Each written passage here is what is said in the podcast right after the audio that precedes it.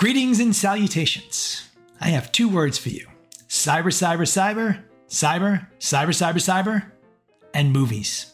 Two of my favorite things. My name is Jeffrey Wheatman, and I am here to announce the very exciting news that after three decades in cybersecurity, someone's crazy enough to give me a podcast. Come join us, you, yes, you. I'm inviting you into my home so you can join me and my friends, colleagues, coworkers, peers, crazy people I've run across throughout my long and storied career.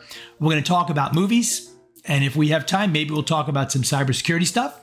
Uh, I can tell you three things. It's going to be fun, it's going to be funny, and it's going to be informative. Hopefully, you'll learn something new.